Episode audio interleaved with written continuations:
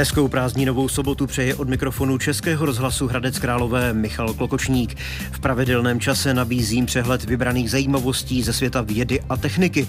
Pokud vás zajímají lékařské objevy, vesmírné projekty nebo archeologické vykopávky, jste s námi správně. Tady je aktuální nabídka Techna. Techno. Sojus vynesl na orbitu iránský satelit. Teherán ujišťuje o jeho civilním využití. Arktida se podle poslední studie oteplila téměř čtyřikrát rychleji než zbytek světa. Pavoukům se možná zdají sny, podobně jako lidem. Vědci objevili protein, který by mohl být ukazatelem cukrovky nebo rakoviny. Archeologové u Račiněvsi nalezli unikátní mohylu s vnitřní komorou. A archeologický objev v Pompejích ukazuje život dávné střední třídy. Tyto i další zajímavosti v magazínu Techno.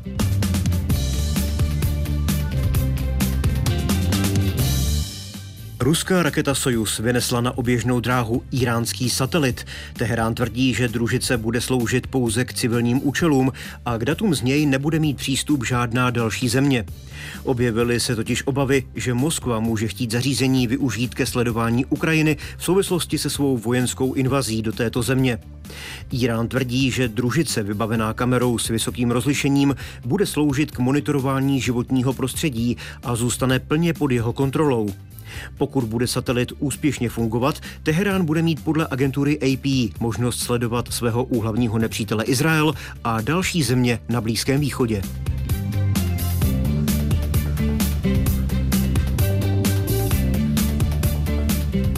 Arktida se za posledních 40 let oteplila téměř čtyřikrát rychleji než zbytek světa. Vyplývá to z nové studie zveřejněné odborným časopisem Communications Earth and Environment. Rychlejší oteplování za severním polárním kruhem zjistili i předchozí studie, tempo však určili nižší. Nové poznatky tedy vyvolávají obavy o závěry klimatických modelů na polech, jejíž oteplování má zásadní vliv na zvyšování hladiny moří. V roce 2019 Mezinárodní panel OSN pro změnu klimatu odhadl, že se Arktida otepluje dvakrát rychleji, než je globální průměr. Děje se tak v rámci jevu nazvaného polární, respektive arktické zesílení, tání sněhové pokrývky a ledu, které odráží sluneční záření, dál urychluje oteplování.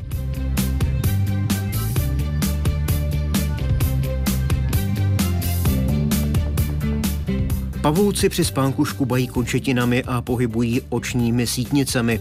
Podle vědců je proto možné, že se jim zdají sny podobně jako lidem. Vyplývá to z nové studie, při níž její autoři pozorovali mláďata pavouků z čeledi skákavkovitých, a to pomocí speciálních kamer a objevili u nich chování podobné tzv. REM fázi spánku, v níž přicházejí sny. Informoval o tom The Guardian. Přestože spánek je společným znakem pozorovaným útvorů napříč živočišnou říší, podle vědců není jasné, zde jsou různé fáze spánku univerzální. Zejména výzkum REM fáze spánku se stále soustředí převážně na suchozemské obratlovce, zejména savce a ptáky. Techno. Magazín o vědě a technice. Lékaři v krvi identifikovali protein, o němž se domnívají, že by mohl sloužit jako včasné varovné znamení pro pacienty, které ohrožuje riziko cukrovky a úmrtí na rakovinu. Lidé s nejvyššími hladinami tzv. prostasinu mají dvakrát vyšší pravděpodobnost cukrovky a o 43% vyšší pravděpodobnost úmrtí na rakovinu. Vyplývá to ze studie, o které informoval The Guardian. Výzkumníci ze Švédska a Číny analyzovali dvě desetiletí zdravotních záznamů víc než 4,5 2,5 tisíce dospělých osob středního věku, kteří se účastnili studie ve švédském Malmö. Zjistili, že u osob s nejvyšší hladinou prostasinu byla téměř dvakrát vyšší pravděpodobnost, že budou mít cukrovku, než u osob s nejnižší hladinou. Tito lidé měli také o 43 vyšší pravděpodobnost úmrtí na rakovinu. Podle autorů studie by mohl být prostasin potenciálně novým ukazatelem pro diabetes, ale také pro určení rizika úmrtí na rakovinu, zejména u lidí, kteří mají vysokou hladinu cukru v krvi. Neznámé novinky na známých frekvencích. Hvězdárna v Úpici na Trutnovsku se specializuje na pozorování slunce. Její přístroje tam ale teď zjistili velké výkyvy. Ukazují silné sluneční záření a velké množství rozbujelých skvrn. Překvapení jsou i sami astronomové. Co by to mohlo znamenat? Na to se zeptal přímo ředitele hvězdárny Marcela Bělíka, redaktor Karel Sladký.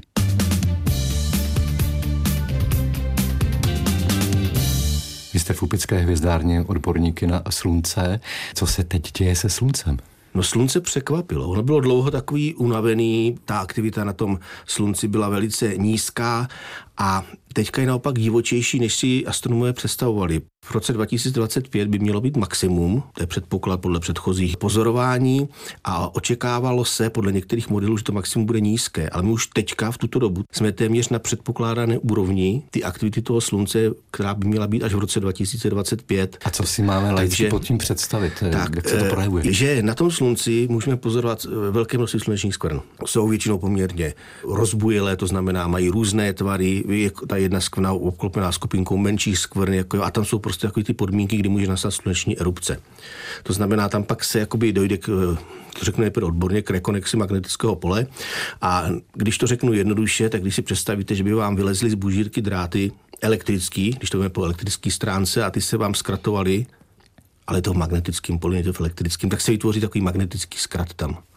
Co se může stát třeba? Co to pro nás může eh, znamenat? Při takové mohutné erupci se uvolní obrovské množství energie, rengenovské záření, velké množství částic, které z toho slunka tou tlakovou vlnou, která přitom vznikne, odejde velké množství částic nabitých, elektricky, magneticky nabitých částic a ty jsou takové nejkomplikovanější, protože dorazí k naší zemi a mohou třeba vyřadit z chodu různé družice, GPSky, naše telefony, můžeme dojít takovýmhle poruchám. Ale samozřejmě to už musí být erupce poměrně silná. Pokud ty erupce jsou takového toho normálního rázu, tak můžeme třeba pozorovat zvýšený počet polárních září po takové silné erupci, eh, samozřejmě spíš severněji od nás. A my ty projevy eh, registrujeme na našich registračních zařízeních, které jsou různých typů, ale prostě my na tom vidíme, jak ta erupce prostě vzniká a jak se zvýšil třeba tok toho rengenovského záření na tom slunci. Vědecko-technické novinky na vlnách Českého rozhlasu Hradec Králové. Archeologové u Račiněvsi nalezli unikátní mohylu s vnitřní komorou, která sloužila k rituálním aktivitám. Mohyla měří přes 120 metrů a pochází z pozdní doby kamenné. V Čechách byla podobná konstrukce mohyly doložena poprvé. Jde o druhou nejdelší objevenou mohylu v České republice. Objekt odborníci objevili při záchranných archeologických výzkumech v roce 1998 v tamní pískovně. Tým archeologů a pedologů se nyní soustředí na její východní konec a pohřební komoru, která byla objevena na sousedním poli pomocí geofyzikální prospekce. Asi 40 metrů od východního okraje mohyly byl odkryt pohřbený člověk s lukostřeleckou výbavou. Zemřelý byl ve skrčené poloze a čtyři kamenné hroty šípů nalezené u něj podle archeologů naznačují, že měl pravděpodobně společenský status válečníka, lukostřelce. Nyní budou pokračovat analýzy, například chemického složení půdy, zjišťování přítomnosti krve na hrotech, které potrvají týdny až měsíce. V případě DNA trvá analýza i rok, protože se odesílá do zahraničí. Posloucháte Techno. Aktuální informace ze světa vědy a techniky. Čtyři pokoje plné talířů, amfor a dalších předmětů každodenní potřeby objevili archeologové v italských Pompejích, které před téměř dvěma tisíci lety zničila erupce sovky Vezuv. Podle odborníků nález v jednom ze sopečných popelem zasypaných domů ukazuje život tehdejší střední třídy. Objev archeologové učinili v nově odkrytých patrech dříve zkoumaného domu. V pokojích našli úlomky pestrobarevných i obyčejných misek a talířů, narychlo vyprázdněný kufr, postel a terakotovou nádobku na kadidlo. Podle odborníků nebyli lidé žijící v domě natolik zámožní, aby vyzdobili celý pětipokojový dům. Dvůr budovy, odkrytý v roce 2018, byl zdobený freskami ptáků, rostlin a loveckých výjevů. Jeden z nově nalezených pokojů naopak neměl vymalované zdi a podlahu tvořila udusaná hlína, zřejmě sloužil jako skladiště.